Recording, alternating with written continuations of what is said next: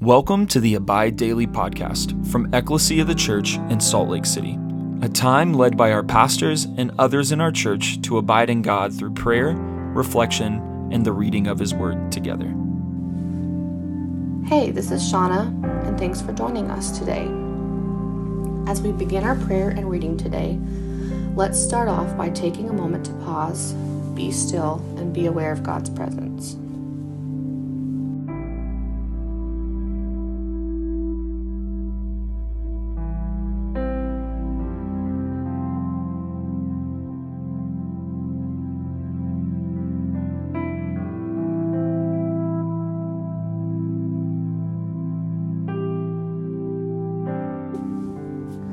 Let's take a moment to share with the Lord where we're at, what we're thinking and feeling, as well as thank Him for all that He's done, is doing, and will do.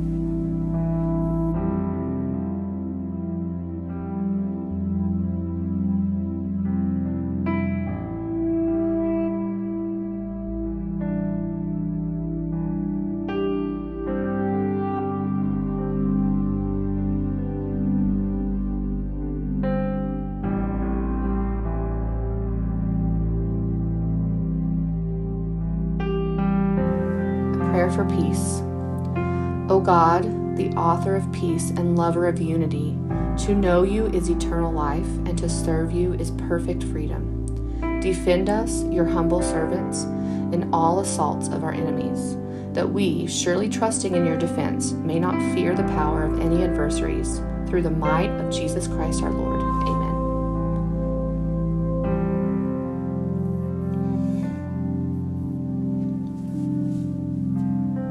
Lord, as we read your words in Scripture, we ask, Holy Spirit, that you lead us and give us understanding. Lord, we ask that you would draw near and meet with us and lead us into your kingdom today.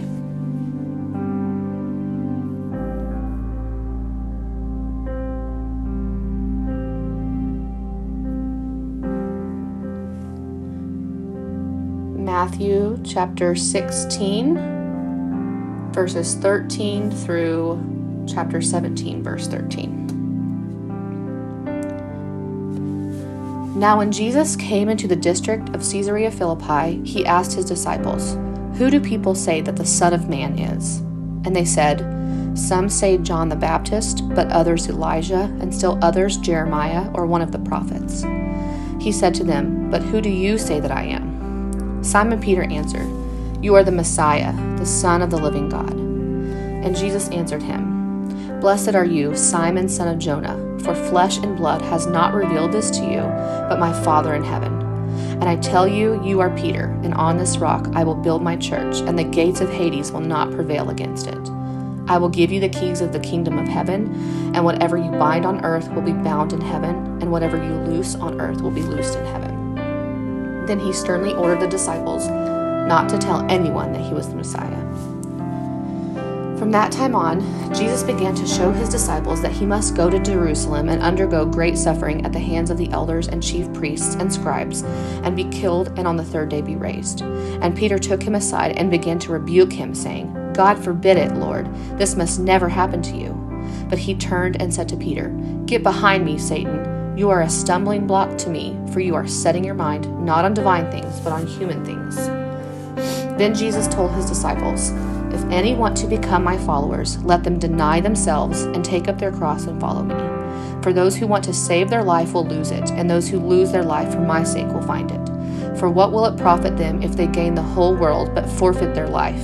Or what will they give in return for their life? For the Son of Man is to come with his angels in the glory of his Father, and then he will repay everyone for what has been done.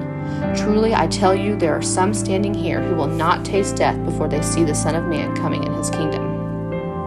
Six days later, Jesus took with him Peter and James and his brother John and led them up a high mountain by themselves. And he was transfigured before them, and his face shone like the sun, and his clothes became dazzling white. Suddenly there appeared to them Moses and Elijah talking with them. Then Peter said to Jesus, Lord, it is good for us to be here if you wish. I will make three dwellings here one for you, one for Moses, and one for Elijah. While he was still speaking, suddenly a bright cloud overshadowed them, and from the cloud a voice said, This is my Son and beloved. With him I am well pleased. Listen to him. When the disciples heard this, they fell to the ground and were overcome by fear. But Jesus came and touched them, saying, Get up and do not be afraid. And when they looked up, they saw no one except Jesus himself alone. As they were coming down the mountain, Jesus ordered them, Tell no one about the vision until after the Son of Man has been raised from the dead. And the disciples asked him, Why then do the scribes say that Elijah must come first?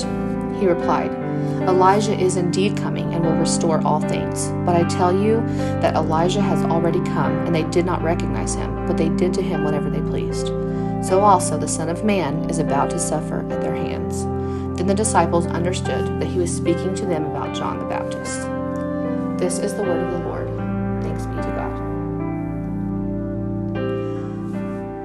So, for the sake of time, I didn't read aloud all of chapters 16 and 17, and at first I struggled with what to focus on because there's so much packed into those two chapters. After reading through them several times and in different translations, I began to notice the bigger picture of Christ revealing more and more about himself, even blatantly foretelling of his death and resurrection twice. Additionally, I noticed whenever Christ spoke about himself, he used the phrase Son of Man.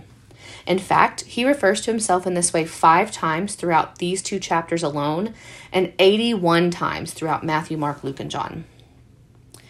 I wanted to know why. This is obviously an important phrase because of the number of times it's used. What is the significance? Where did it come from? I was able to dig a bit deeper and gain some insight into the context. I learned that Son of Man comes from the book of Daniel, specifically from one of his prophetic dreams. This phrase even connects us all the way back to Adam and Eve and takes us through the cycle of humanity being blessed by God, only to choose their own path time and time again, which leads to death and destruction. Jesus uses this name because he is the truly human one who defeats sin by giving up his own life. We also see his deity because the books of Daniel and Revelation speak about the Son of Man sitting down at the right hand of God and the multitudes bowing down and worshiping him. Um, the point I want to make here is I began to understand the more complete meaning of the Son of Man when I looked at other parts of the Bible. Scripture interprets Scripture, and the Bible is one complete story that leads to Jesus. Let's reflect today on the whole of Scripture, which I know is a lot. But let's think about some of those themes we see throughout the Bible, like Christ being the Son of Man, or the pattern of humans repeatedly running away from God. How have recognizing those themes shaped your view of who God is and what He's done? What does it look like for us to walk in light of those truths today?